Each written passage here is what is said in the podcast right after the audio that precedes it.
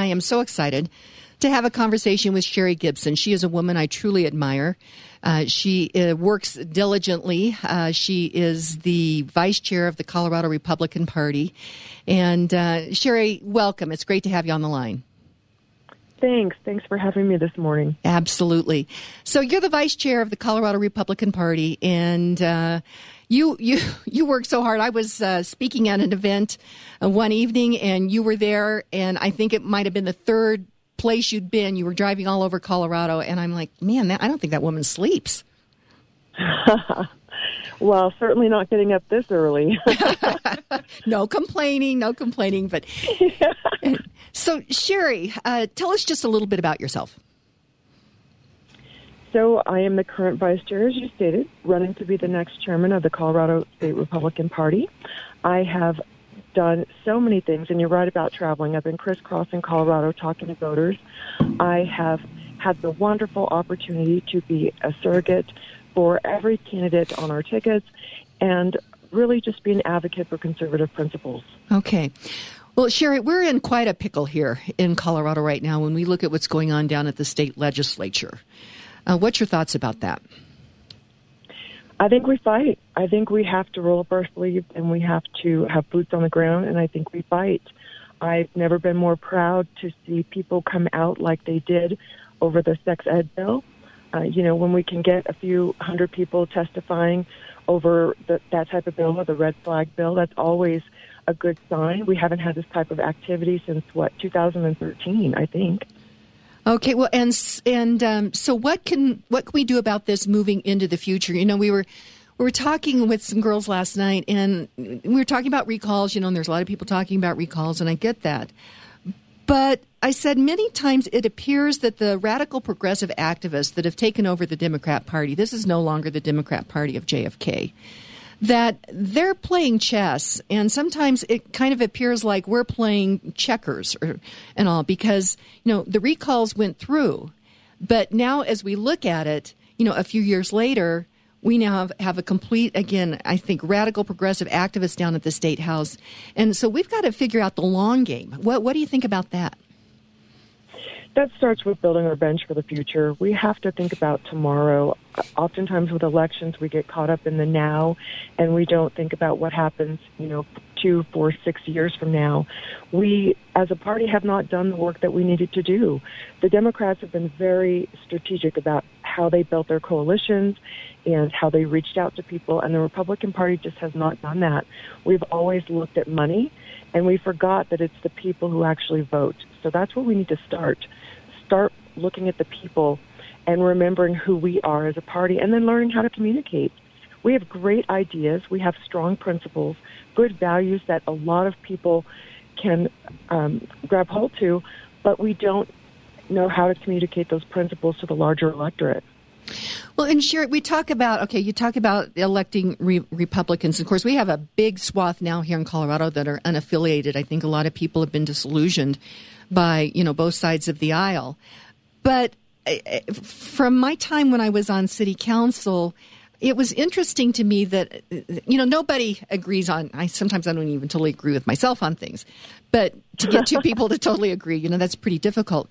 But I was a bit astonished to see people with R's behind their names that didn't seem to have an appreciation for like the basic rights, like you know, like the Second Amendment or taxation or those kinds of things. And so when we talk about electing Republicans, how do we elect people that really do care about limited government and the opportunity of the individual? I think you look at people's voting records. You know, a man who votes for everything stands for nothing. We have to be consistent, and that's where we fall short. People want to get behind someone who is a strong, consistent leader. And if we see Republicans, like you say, you know, going outside of our value system or doing things that are not part of our platform, they're not going to want to get behind that person. Okay. And how are you going to address this big swath of unaffiliated? Unaffiliated have, we all share the same um, challenges and we all share the same um, ideals about wanting Colorado to be the best it can be, right? So when we talk about education or transportation or some of the things that are going on in our specific communities, we we want good outcomes. We need to talk about solutions. We absolutely have to be on the forefront. We have to be leading on these issues, and we have to talk about solutions that people can um, grab hold to. Oftentimes, when we, as a party, start talking, we are myopic in our scope, and we only speak to the Republican Party. The larger electorate of Colorado wants to know what solutions we have for the challenges ahead of us. But when we speak to them, we have to speak to them in a language that they can receive it. Okay, that makes a lot of sense. How do we talk to people, though, about limited government? Because so many times, you know, people say, hey, somebody should do something, and the first place they look is government. How do, how do we I mean, it's harder to, to talk about, you know, the, the, the solution is within ourselves instead of government. How do we really talk to people about that? Because I think that's one of the big messaging challenges. We have to make things matter. You know, we have to make things personal. Why does it matter to an 18 year old barista in the 16th Street Mall if they're going to run jobs out of Weld County, you know, oil and gas jobs? We have to make it personal. So the way that I always tend to explain it is something like this. Listen, if it costs more to transport goods to your organization, then you may not get that raise that you're looking for. It may not be as big or it may not be there at all. And I know that rent is really expensive in Denver.